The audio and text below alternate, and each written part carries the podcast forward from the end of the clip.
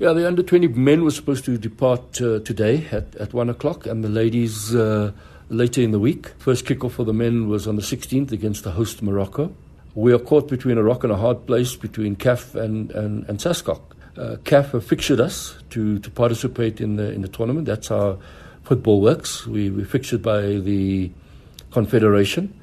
Uh, SASCOC, on the other hand, made a what they call a decision uh, some time ago to say that they are limiting the number of participants or the delegations only to those that are qualifying for thing, and therefore nobody else is permitted to go. So SASCOC on the one hand are saying to us, we can't go, and they will not authorize us to go.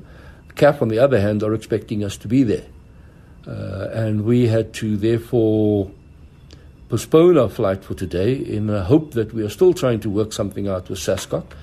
Uh, because SASCOC's biggest issue was finance, and only issue was finance.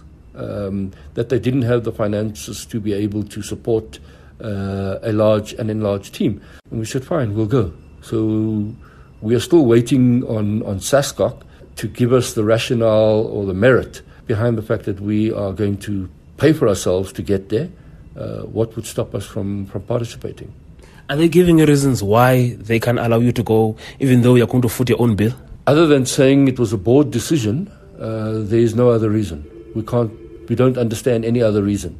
And we've now written to them again to say, please let sanity prevail and allow this youth.